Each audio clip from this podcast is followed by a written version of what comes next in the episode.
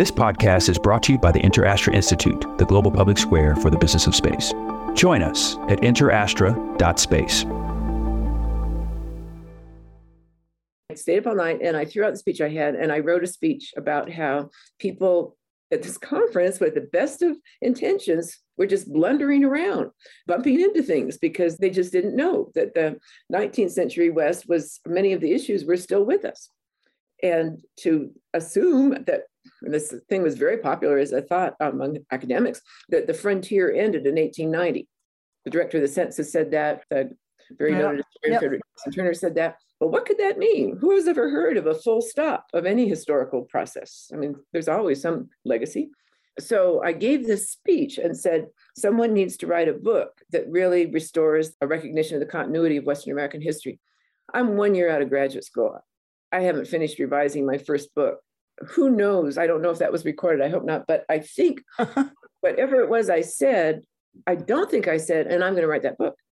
I am the only person to have walked in space and gone to the deepest point in the ocean. Hi, I'm Kathy Sullivan, and I'm an explorer. Exploring doesn't always have to involve going to some remote or exotic place. It simply requires your commitment to put curiosity into action. So join me on this podcast journey as I reflect on lessons learned from life so far and from my brilliant and ever inquisitive guests. We'll explore together in this very moment from right where you are. Spaceship not required. Welcome to Kathy Sullivan Explores. Before we take off, I have a gift for you. I believe that no matter where you are today, an active thirst for knowledge will help unlock your ability to live a life of meaning and happiness. So I'm sharing some lessons I've learned on my road less traveled. Over at KathySullivanExplores.com, You'll find my seven astronaut tips to improving your life on Earth. When you sign up, I'll send them to you and also make sure you're the first to discover future podcast episodes and learn more about exciting adventures ahead. Just head on over to KathySullivanExplores.com. My guest today is a fool. For real. That's not fool in the sense of the guy with the lampshade on his head at a party.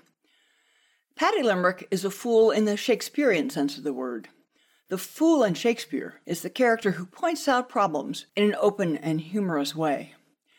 In times of yore, it was the court jester who was the only person permitted to speak truth to the king without fearing for their life. We could use more jesters in our world today, that's for sure. This is not my label for her, by the way. It's what she proudly calls herself and a status the presidents of both Yale University and the University of Colorado bestowed upon her, officially in writing. Patty's also a diet pioneer, a limerick writer, and a pie thrower. Oh, and a renowned historian of the American West, with, and I quote, an unconventional ambition to apply historical perspective to contemporary dilemmas and challenges. You'll learn more about all of those in the episode ahead. Patty and I met as first year students at the University of California in Santa Cruz many, many years ago. She's one of the most delightfully creative souls I have ever known. Talking to her is what I imagine talking with Robin Williams must have been like, with lots of detours and asides that add color and humor to any subject. With Patty, there's a real purpose to those diversions. Her side excursions bring in literary and historical asides drawn from her voracious creative mind. She's no ordinary college professor, as her students will tell you. To whet your appetite just a bit more, here's one of my favorite limericks from her repertoire. This one about the American West. The West has been lucky, it's true. It did not grow older, it grew new. As it got older, it got fresher and bolder. Don't you wish that could happen to you? So let's meet Patty Limerick.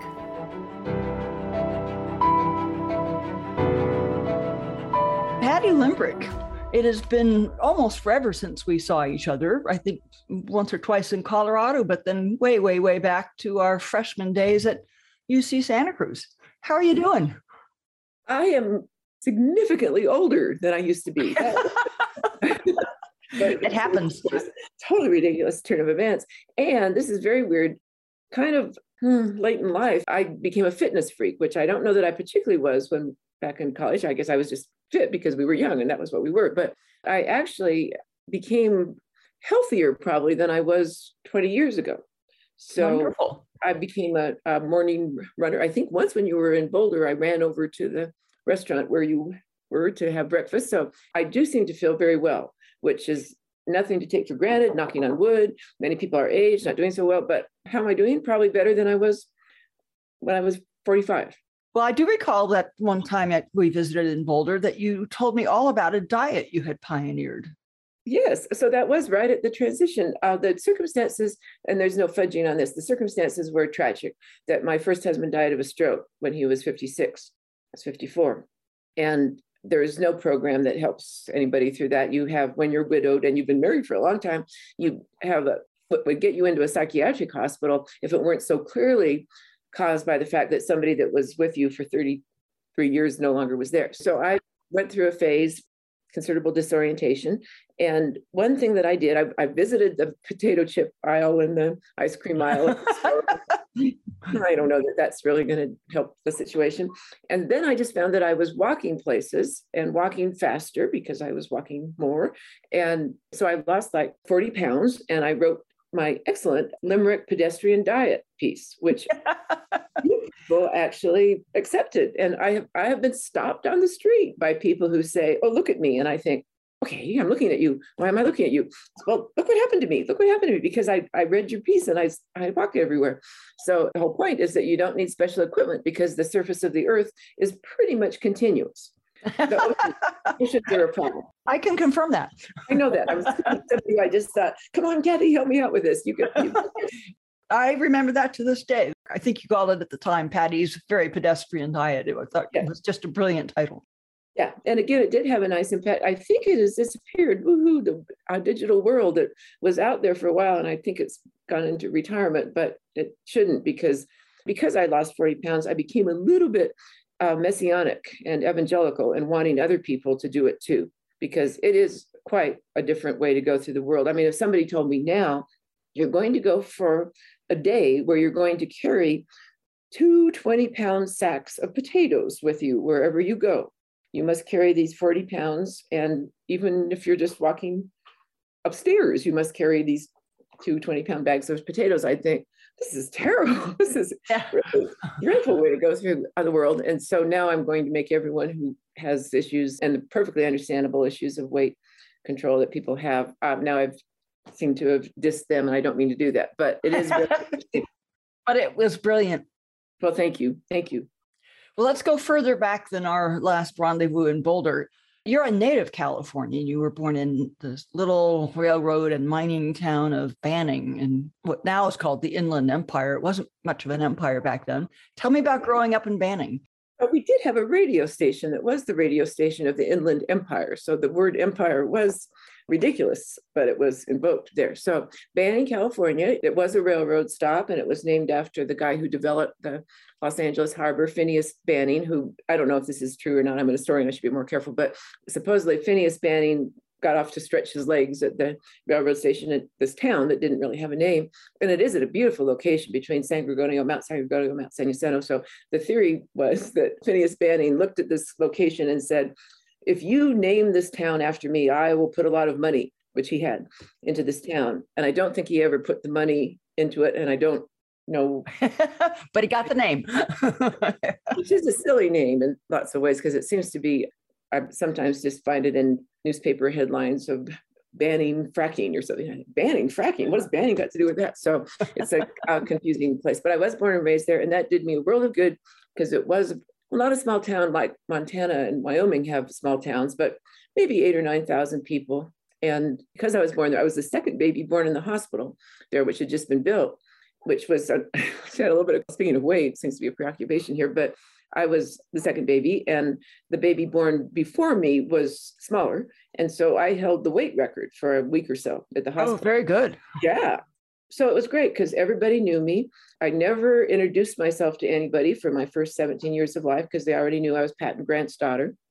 So that gave me a sense of, well, this is the world that we were brought into, and everybody already knows this. That's interesting it would be nice, I would think. It would be nice to meet somebody I didn't know. That would be nice, but it would be, I don't know, scary. It might be scary. So then as a teenager, of course, we all have to do this thing where we think, oh, I am bigger than this town. Oh, I should not be in this boring little town. Which actually was not a boring little town because we could snoop on each other so effectively. It was the kind of town where you knew if somebody's man, if you knew if somebody's car was parked where it shouldn't have been overnight. Yeah. Anyway, so it wasn't boring, but I thought it was because I was a teenager. You have to think that. So then I got into the, oh, I need to live someplace that's bigger. I need to meet people. And so ooh, there we are on our way to the University of California. Yeah. University of California, Santa Cruz. What kind of kid were you when you were seven, eight, nine, 10? Were you outdoorsy or athletic or bookish or all of the above? I was shy and bookish. Uh, because my sister did teach me how to read when I was quite tiny, I did skip a grade. And in a small town where there's just the school I was in, there was one third grade class and one fourth grade class. I was told to go to the fourth grade class. All the third graders were saying, Patty, we're back here. You're in third grade. And I had to say, well, no, I'm not. And the fourth graders were saying, what are you doing here? So, what a wonderful training program for my later life. Oh. It was not easy at all.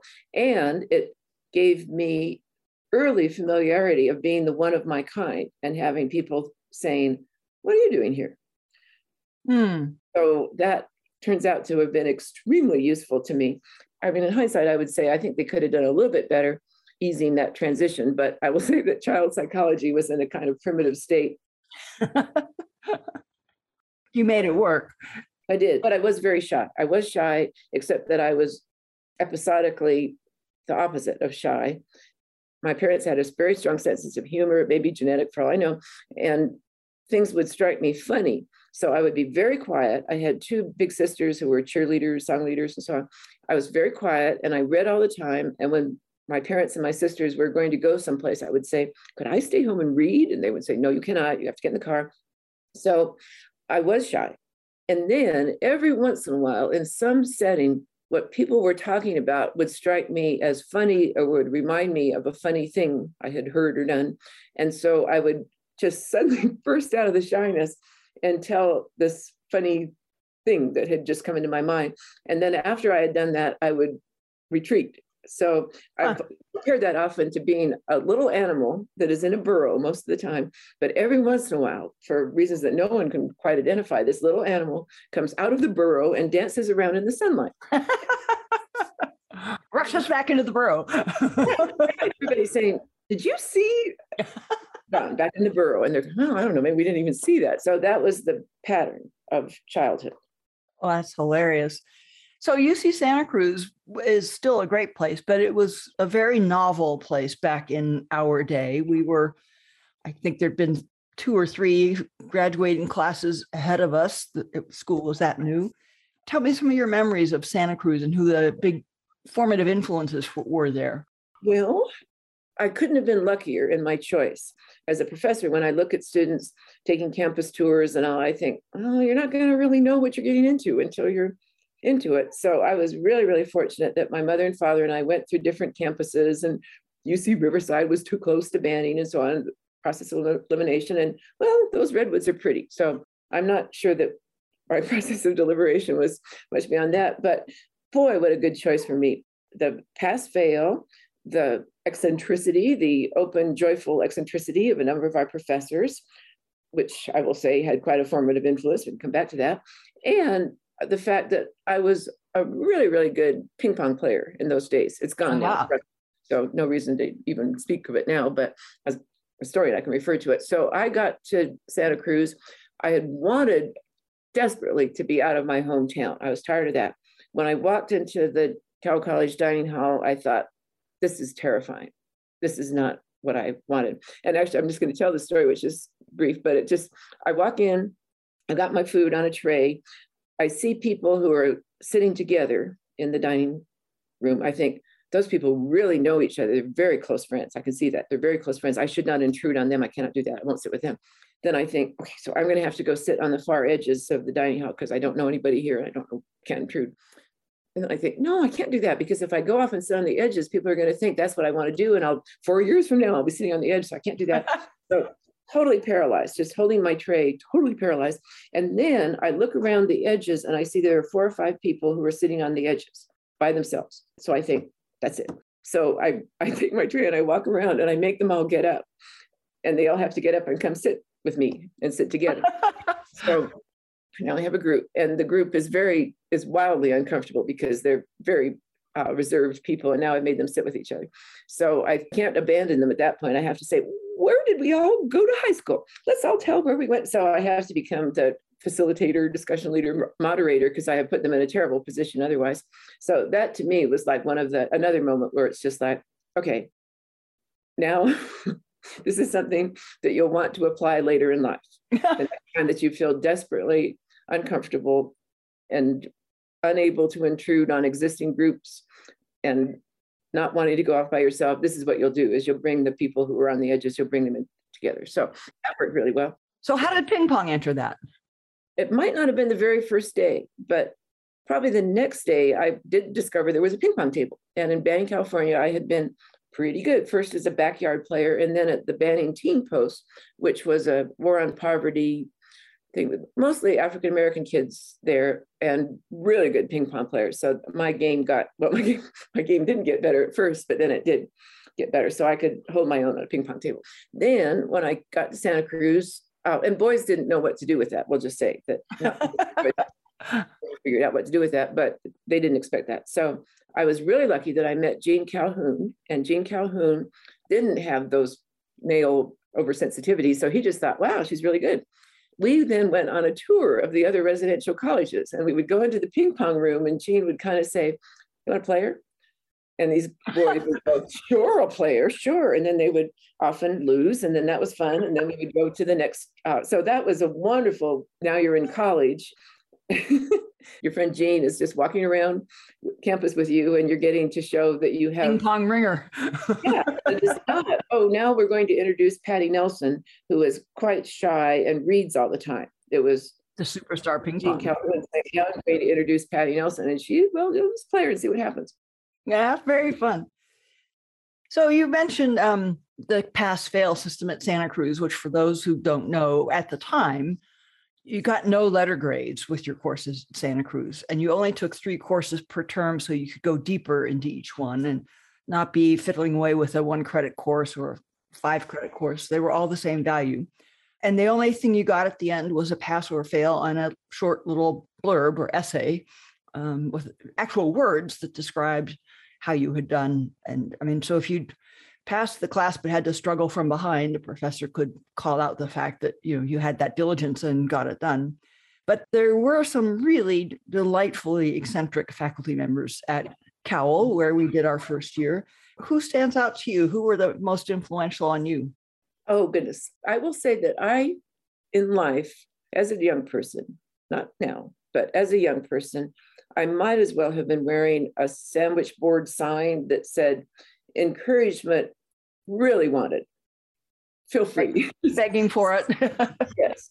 So I do want to say, because it's too ironic, that the evaluation system where we would get a written comment, it was really funny that some people, I can't remember who it was, but somebody had characterized them as uh, each professor had a different style, and some they would sound like people who were appraising a fine wine and its subtle flavors and so on. Some as if they were uh, talking about a particularly delightful chocolate or a a disappointing chocolate or whatever. So anyway, it's pretty interesting to see how the literary style of those evaluations vary.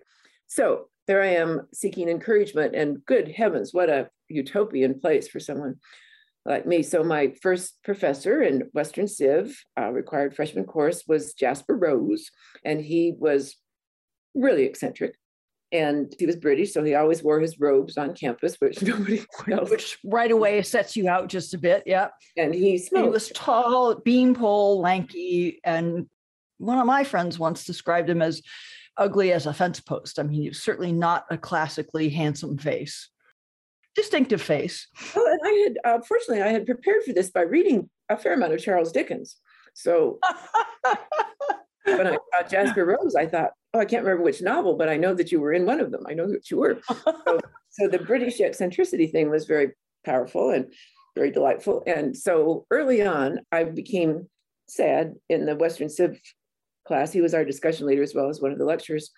I realized that other students had gone to much better high schools theoretically, and they knew things about Western Civ, and I wasn't recognizing quite a few of the terms and the key names. And so I went to Mr. Rose, really sad. I mean, I was a freshman, or they pretend not to be, but they're often quite sad. So in this case, I didn't pretend. I just said, Oh, Mr. Rose, I am so far behind. These other students are so ahead of me. And I don't know what to do. And I, I guess, I mean, we, I know we don't have a textbook, but maybe that's what I should have. And he called us Ducky, as you would recall. yes, I remember that. He said, Oh, Ducky. He said, Ducky, you don't need to read a textbook, but I can see it might make you feel better. So here is a textbook, and you may take this, take this ducky, and you'll read some of it, and then very soon you'll say, "I'm taking this back. I don't want this textbook." But try this ducky, and so, so I carried out my textbook. I thought, this is pretty boring. Yeah, discussion classes and the readings they did were much better than textbooks. Utterly, and in fact, some of it, like I, I think he assigned. He could he actually have assigned all of Herodotus's histories, but I did not make it all the way through Herodotus. But I said to myself, pretty good 17 year old there, I said, I want to return to this.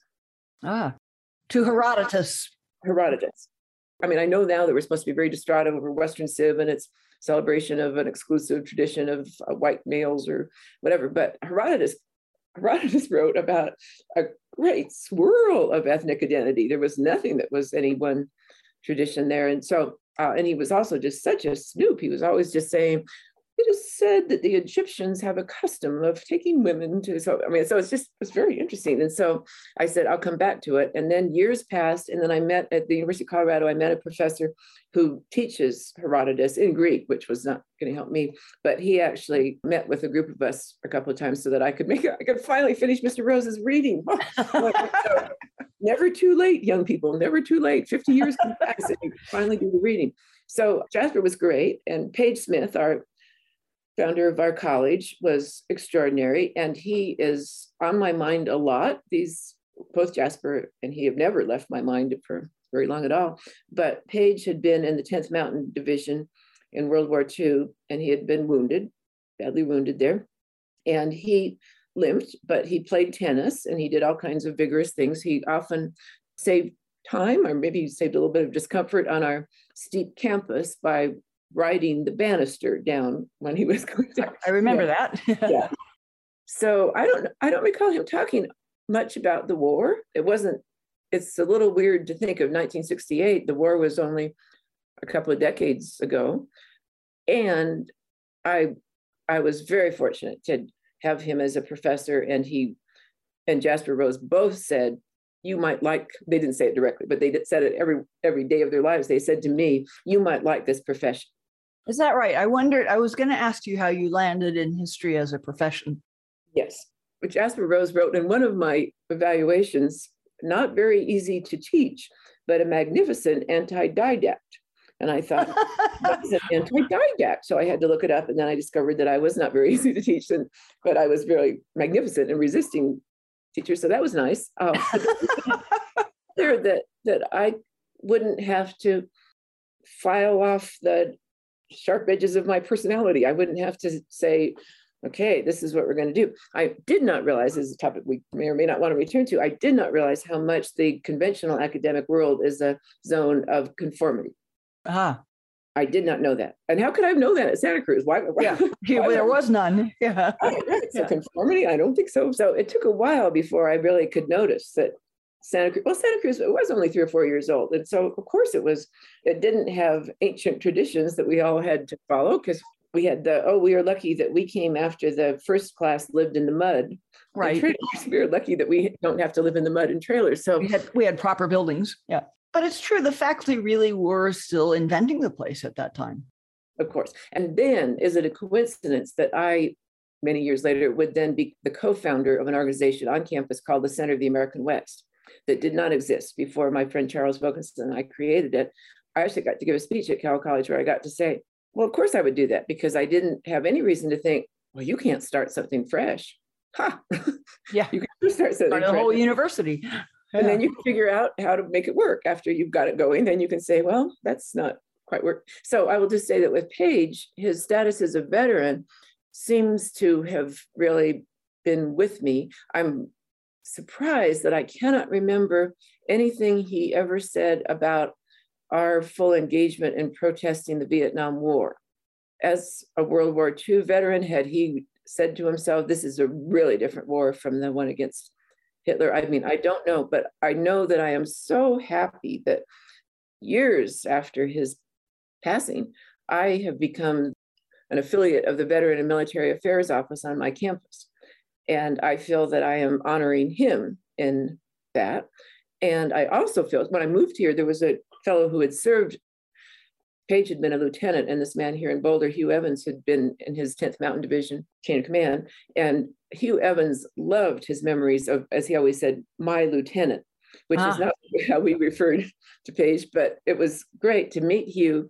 And Hugh had just passed away a couple of months ago. I stayed in touch with him. He was in his 90s. He was still skiing. He was very wow. But I bring him up because he said in his obituary, I don't recall Hugh Evans ever saying this to me, but I certainly recall thinking along these lines because of him and Page. So uh, his children said in his obituary that that Hugh Evans's advice to young people was always this: go where you are needed. Mm.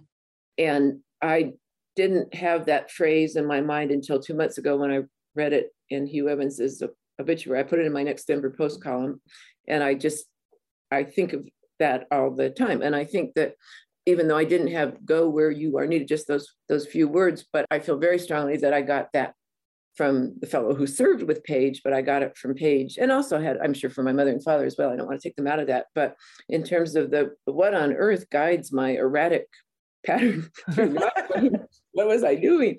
I think almost all the time, not 100%, but a good share of the time, I was trying to follow the go where you were needed. Yeah. So you have official status, as I recall, at the University of Colorado. You are the campus's official fool. I want to hear about that, but I also want to go back to when you've always been one of the really creative, sort of eccentric minds in my world as well. I'm interested when the notion of being the fool really gelled for you. And what do you mean by the fool? Why is it important to be a fool, or is it just a lark? Oh, it's all of the above. I mean, it is, it is, a lark, and and it's very nice when a lark is also important. That's the best life can offer us. Fools are important. Of course, they are. Yeah, and I would say that to the degree that, okay, so I came to know after I graduated that some of the that we did have conventional professors on our campus, though we didn't know that because they were keeping a low profile in their conventionalness. But yeah, there were well hidden who, who, just thought Jasper Rose, Page Smith, what are they doing?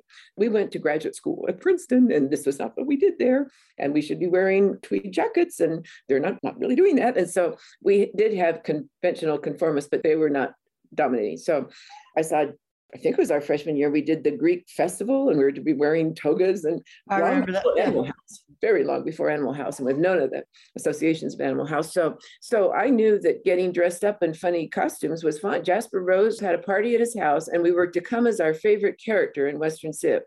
Oh, so we had a lot of royalty, kind of surprising for the late 60s, but we had some kings and queens and some philosopher kings, I suppose, and rather elite characters but I had come as the mob in the French Revolution.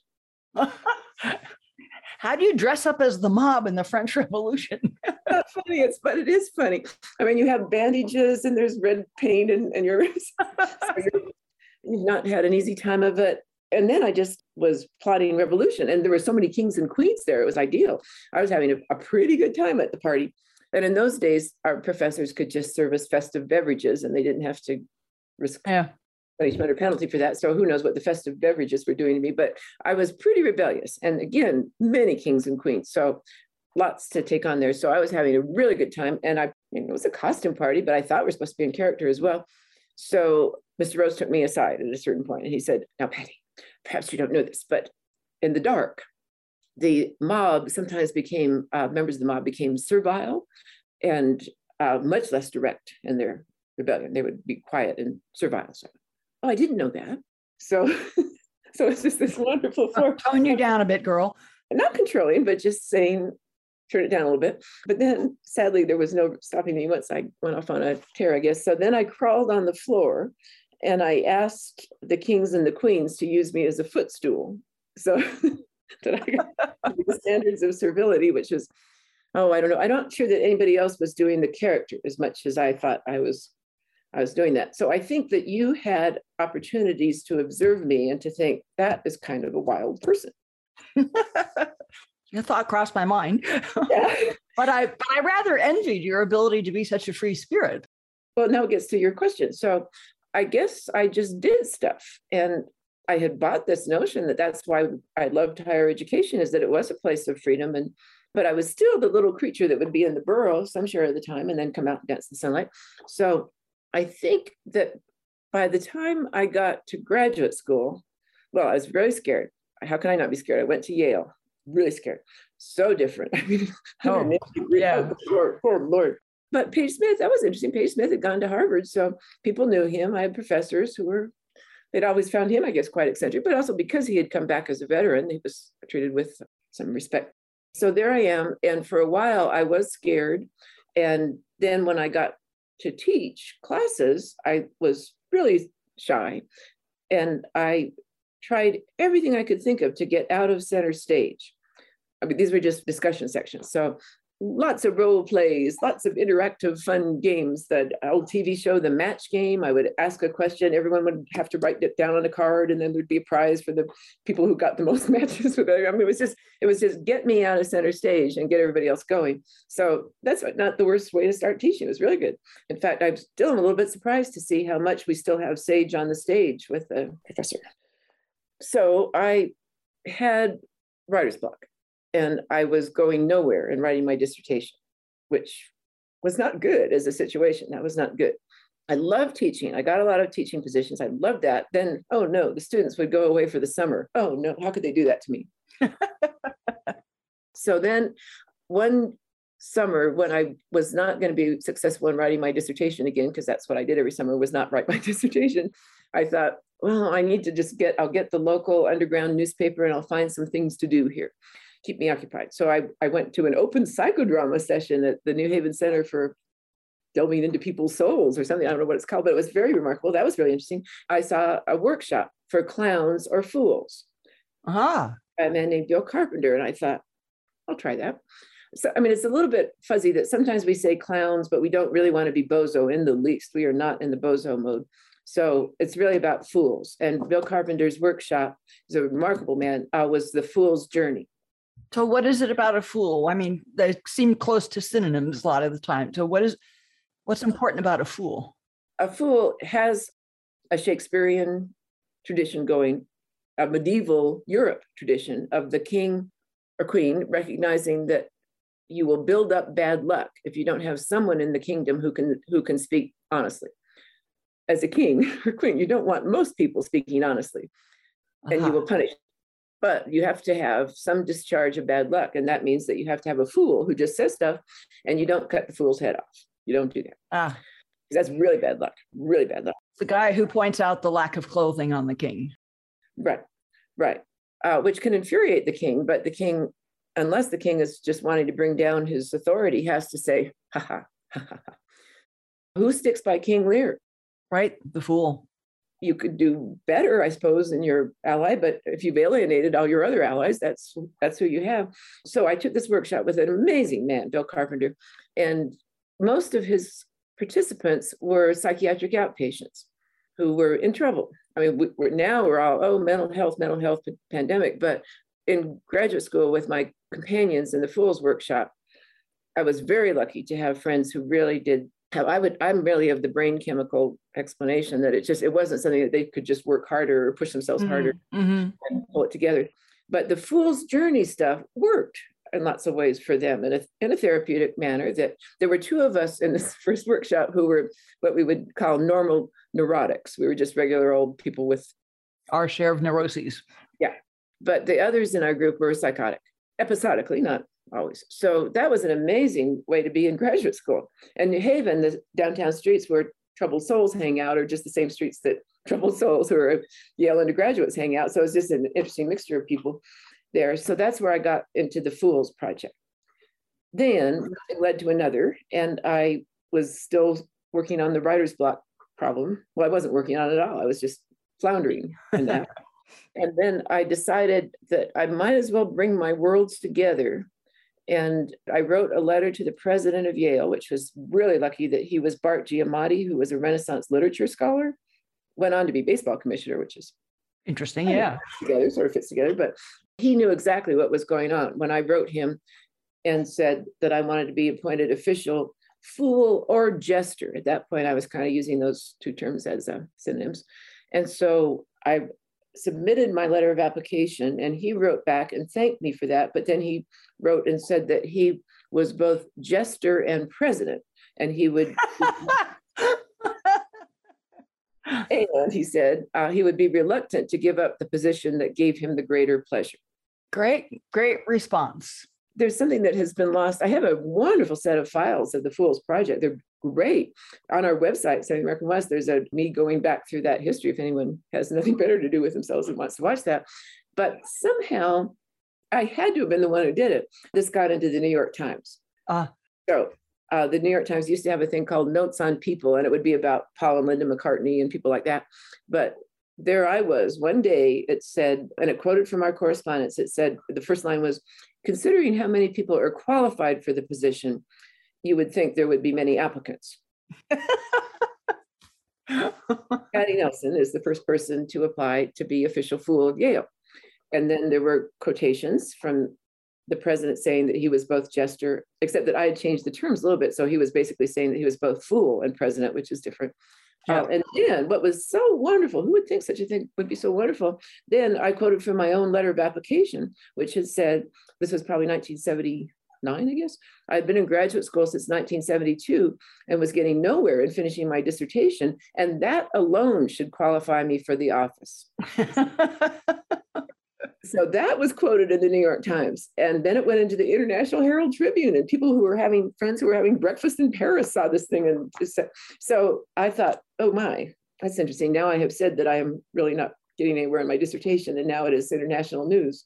but then I thought, well, okay, it happens to be true. I wasn't. And I did finish within a few months of that. I did write a dissertation and I got a job at Harvard. And I'm not going to say that that going on record in the uh, New York Times as an official fool aspirant that that was what saved me from writer's block, but but it might have been.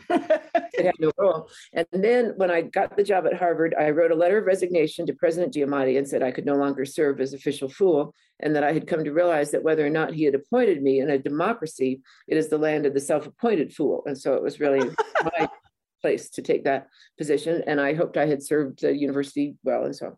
So he wrote a letter accepting my resignation, saying what a fine job I had done as fool, which sort of suggests that he thought I was really the fool. Because I mean, you don't write a letter of acceptance of a resignation to somebody you never had employed. That would be madness. So then he said, uh, Derek Bok was the president of Harvard then. And so President Giamatti said he would be more than happy to recommend me to his, his colleague, President Bok, since Harvard needed my services more. I love it. I love it. So, so now I am the official fool at the University of Colorado, leaping forward. Wonderful. So your PhD work had to do with the American West, and then you moved out to Colorado in the, the mid 1980s. But I'm interested in how you are known as one of the pioneering authors of the works around the new American West. Tell me what that means and how how the theme, how the notion came to you. Yes. So I wrote my dissertation once I finally wrote the damn thing. I wrote it on deserts and attitudes towards deserts because at that time I'm so old. Well, you're so old too because we were born the same year. we're both so old that the writing that existed on attitudes towards nature, the history of attitudes towards nature, was almost entirely about green places then forests, meadows, and so on. The hills of Vermont. And there I am from Banning, California, right on the edge of the desert. And so I think, well, there's a whole bunch of land there that seems like it would be important. So it certainly went through different configurations and definitions of what it was I thought I was going to do, but it turned out to be profiles of eight or nine people who had been influential in experiencing deserts and writing about them. So hmm. that was my first book called Desert Passages. Then back in the writer's block days, uh, this is a little bit embarrassing, but good news for young folks to, to build a successful career. You can kind of lie, but then you have to deliver on your lie. Very complicated. So I went for job interviews in 1979. Went for job interviews, not coincidentally, just when the Fool's news had broken into the. so there I'm at job interviews, and the people who were going to interview me said, "We need to know you're going to finish your dissertation, you have your PhD, or we can't interview you." I said, "Interview me." Well, at that time, there were notes aplenty. There were, there were stacks and stacks of notes, but there was nothing that any committee was going to make sense of at that stage. So I go to these interviews they said, Well, when exactly are you going to finish? I said, I will have a degree in the spring. And at that time, that seemed like nonsense. And I had a degree in the spring. Yeah, you got to make good. Yeah. So it was technically it was a lie, but then it turned out to be true. It was it was a prophecy. It was a prophecy. I know we are in a fake news era where this is difficult when we play with truth on that one, but I said something that at the time I thought, oh man. So then I got on the train to go back to New Haven from New York on the train, I thought, uh oh. Now you got to do it. I've now lied to Harvard, to Berkeley. I have really lied on a big scale here. Then I thought, well, this is so liberating. I, I hope that young people will hear this because I thought, just a moment here. I don't have enough time to write a really good dissertation. And dissertations are virtually unreadable you would never say to somebody, I just read the most, you might have to read this. I'll get you a copy of it. It's so fun. It's so readable.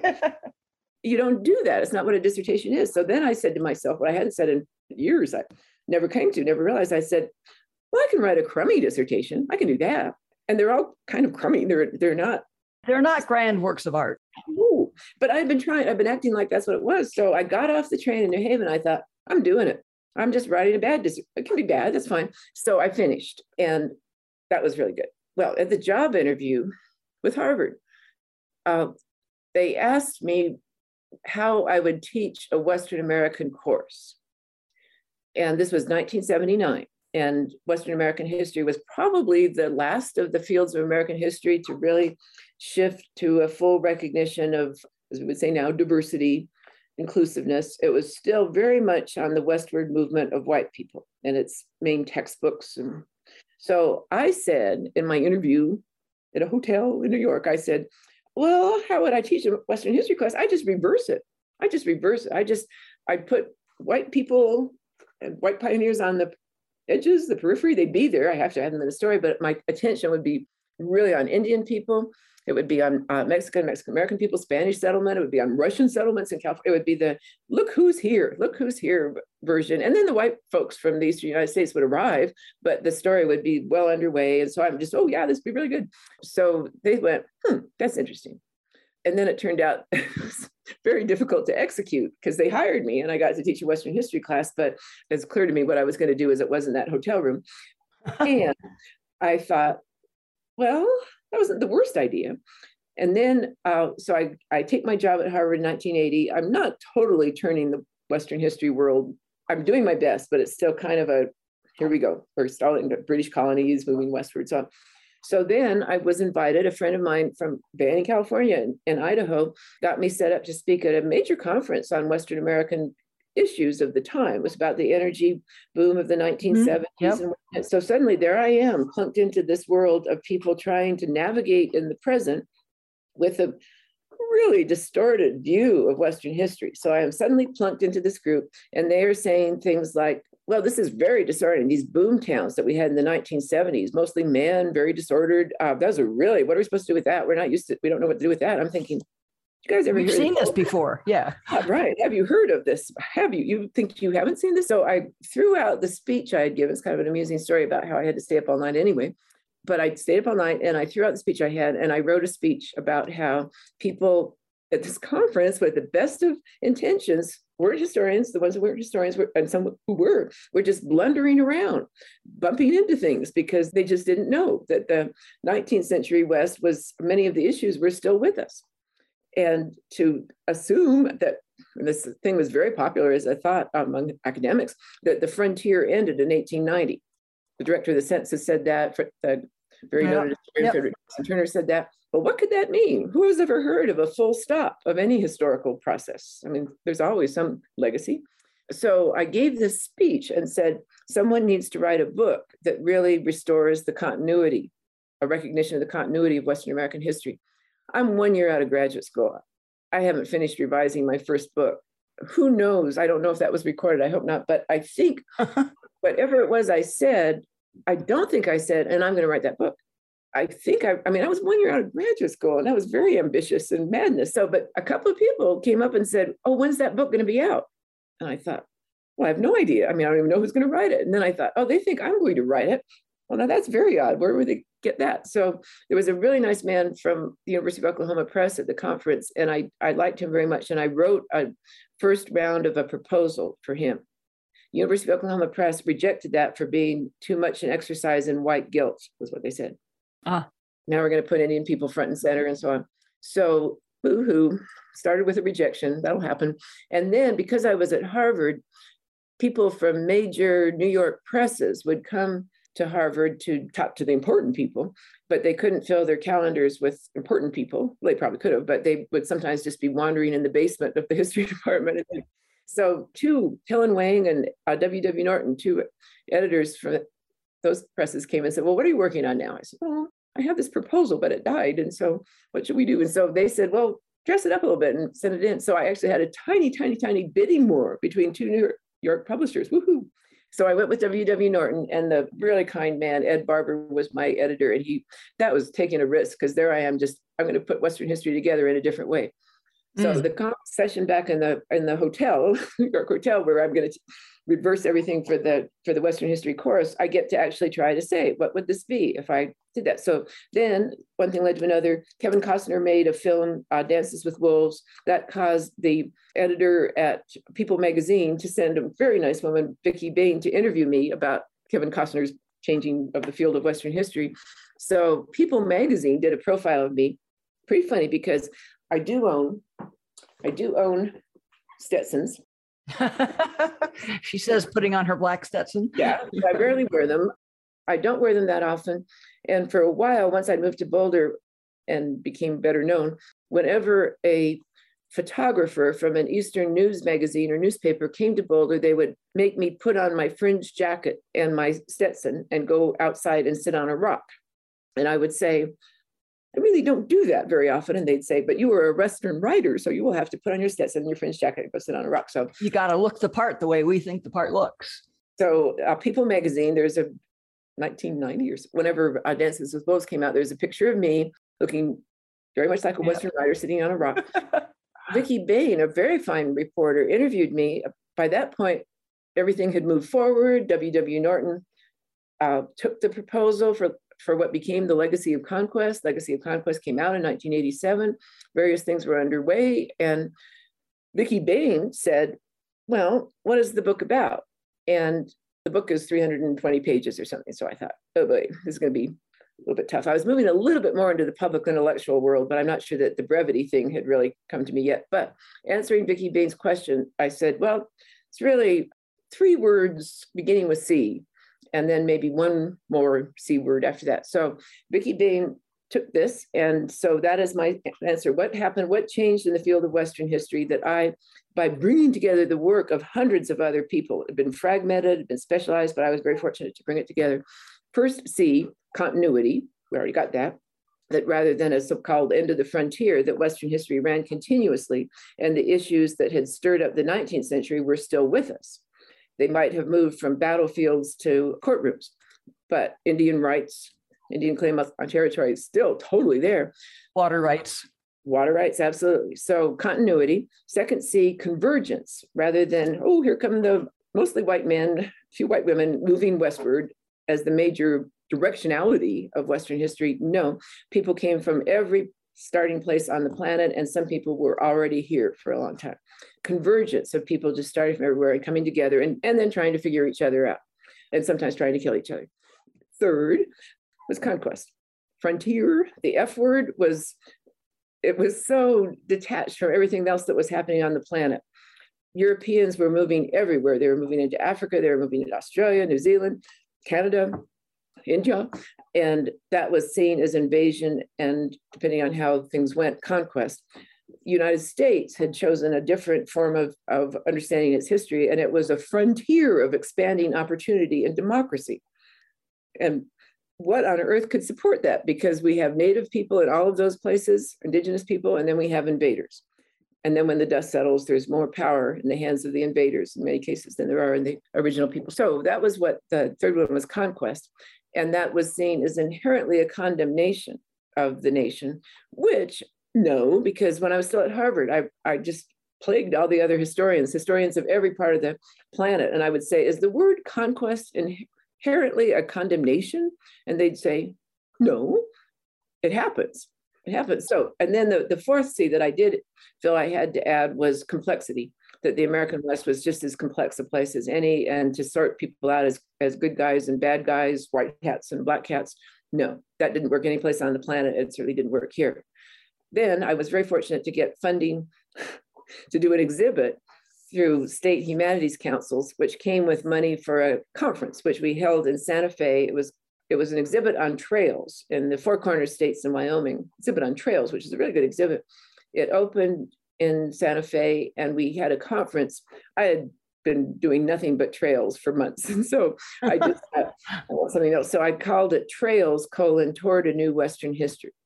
And then the Washington Post guy, Tom Reid, came and covered that conference. And before that, he said to me, What is this thing called the New Western History? So I wrote a one page statement that said, What is the New Western History? Basically, the four C's. Mm-hmm, mm-hmm. And then I had that just in case anyone else was curious. So, good heavens, in the Washington Post, it said, in a paper Limerick distributed at the conference. And you just think, oh man, it was one page. I didn't even fill the whole page. I'm not there with a 40 page, you'll want this document before you go home, put it in your suitcase. I wasn't doing that in the least. But anyway, that when the Washington Post did the story on the new Western history, then we were moving. And then the New York Times guy, Richard Bernstein, came in after that. And then we were, because the New York Times had covered it, we were a thing. We were a thing. You were a thing. So you've since, as you mentioned earlier, started the, the Center for the American West at Colorado. And we're close to time here. I don't want to be disrespectful of your time, but one of the things that you are noted for, as somebody put it, is an unconventional ambition to apply historical perspective to contemporary dilemmas and challenges. Is is that sort of the motive of the Center for the American West? Tell us what and tell us what it does. It was created long before I knew what I was going to do with it. And my wonderful colleague in Western American Studies, uh, Charles Wilkinson, a law professor here, did American Indian law, he did public land law. So he had a, a grounded sense of why we were going to do this. I had never liked the idea that historians were just supposed to go into rooms and talk to other historians. I had always wanted history to be part of the problem solving world, but I really didn't have any particular vision of what that was going to mean institutionally. So when the Semi American West was created in the late 80s, we had a director who, who had even less of a clue of what it was going to be than I had. And so it didn't do much for a while. Then when he left, I thought, well, let's give it a try. By that point, The Legacy of Conquest was out in the world. That book was getting me invited to federal land management leadership conferences, all kinds of stuff was happening. So that notion that history could be fully engaged as part of figuring out how we got into our conflicts and dilemmas and thinking better about about them. One bedrock is that all of these dilemmas and conflicts originated long before anyone who's alive now was born. So that nonsensical stance of blaming each other, of finding some other people to condemn and excoriate in public shouting matches is just silly. That's just ahistoric. So all these things originated in an era before the present, and we would just be blindsided if we tried to deal with them without that. Then I started getting invitations. One, I just have to bring this up because it's pretty funny. I was invited to speak at a conference on space policy.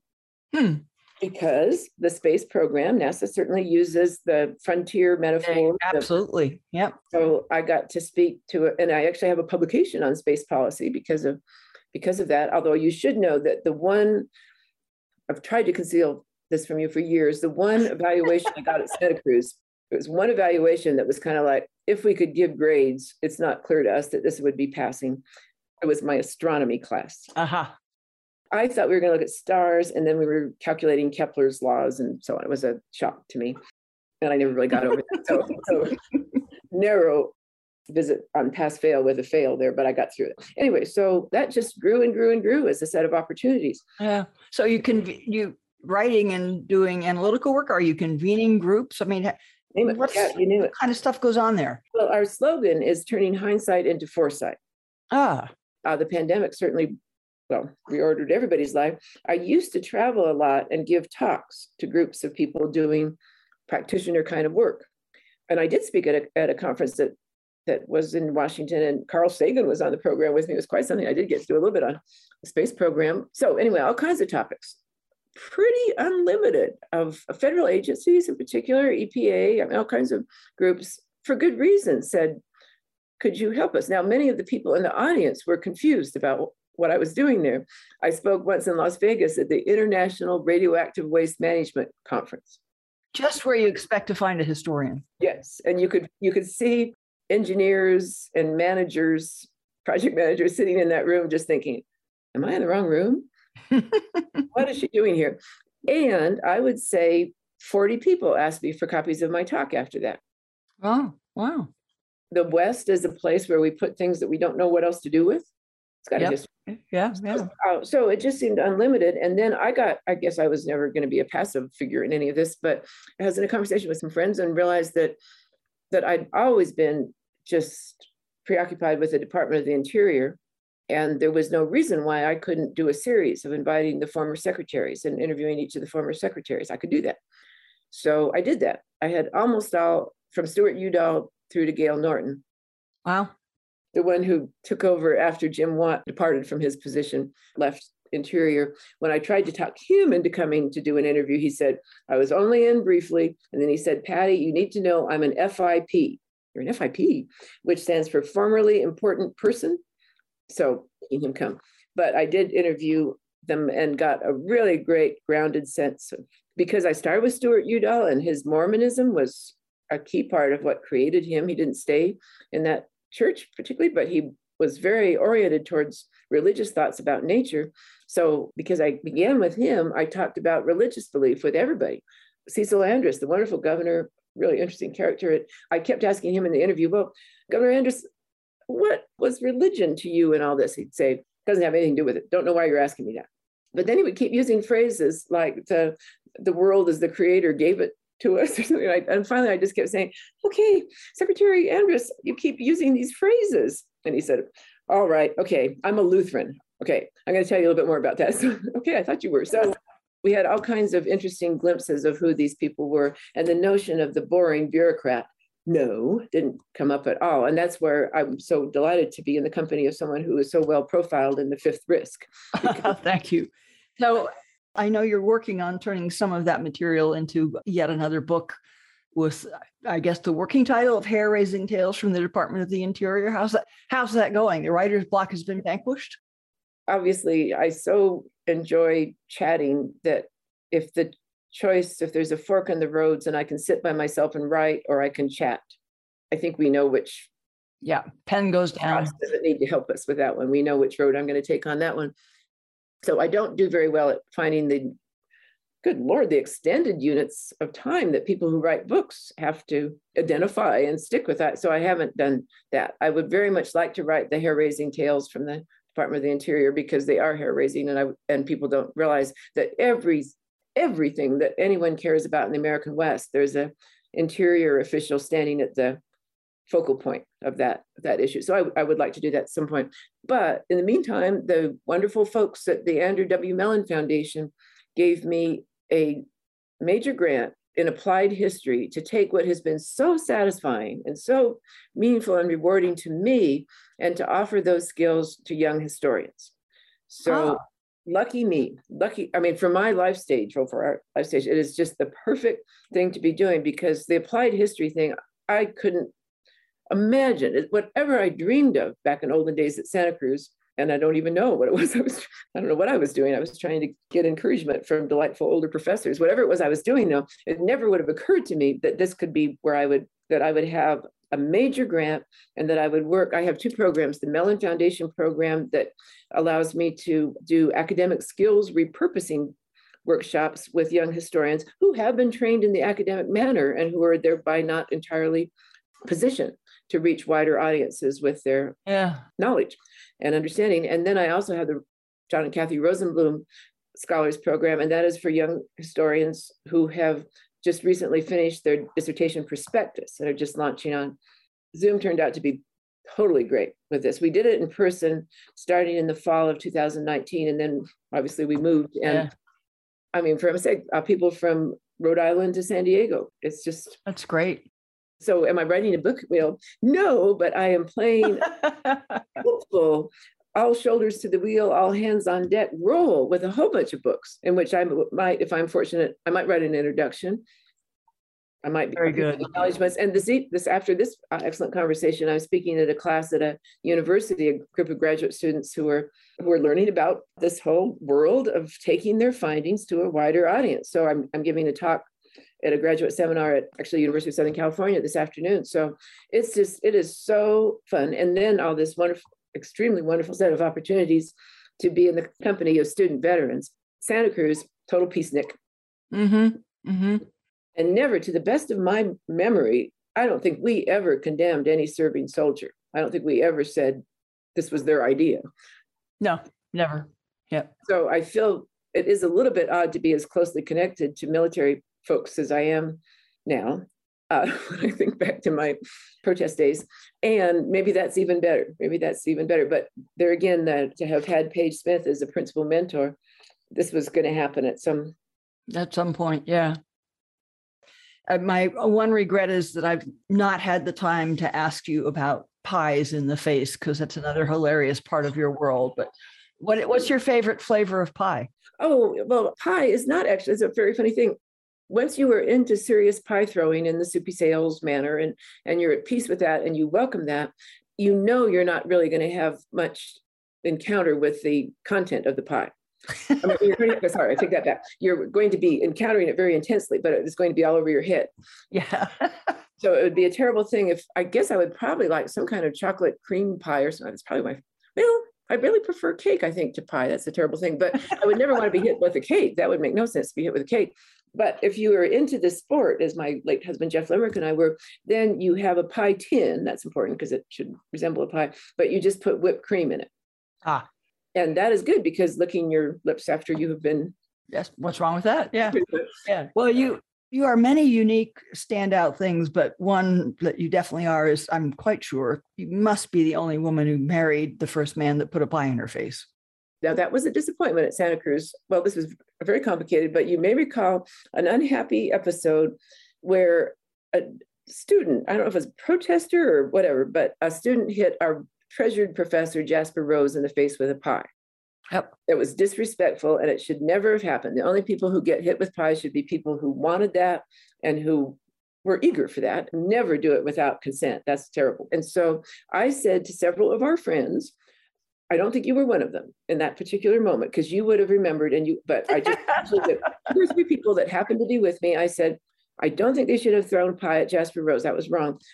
I would love that myself. I would love that and my birthday was in May, is in May, still remains that way. And so these friends said, We'll do that. This is like five months, six months before that. They said, We'll remember that. We'll have a pie in May. So on May 17th in 1972, I'm creeping around corners. Your birthday. yeah. Yes. And I'm, I'm just thinking, they said they would do it, and who knows when they're going to do it. Well, they forgot all about it. Then I go to graduate school at Yale, where you wouldn't expect us to have much promise here, but I, I tell people at a dinner that this was supposed to happen, that they said they would do it and then they forgot and they didn't do it. Jeff Limerick remembered. And so just a minute or two after midnight on May 16th, 1973, I was living in the Hall of Graduate Studies, knock on the door, and I opened the door, and there was Jeff Limerick with a pie. well done, Jeff. yeah, it's not the normal. Well, it should probably be considered for more courtships. Thanks so much for joining me on today's mission. For more solo shows and deep dives with incredible guests, along with all the ways to get the podcast and much more, head over to KathySullivanExplores.com.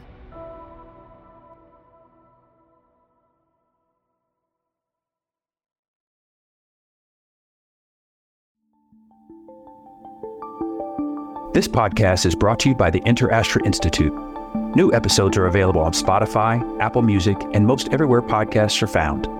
To be the first to know when the next episode drops, head over to interastra.space.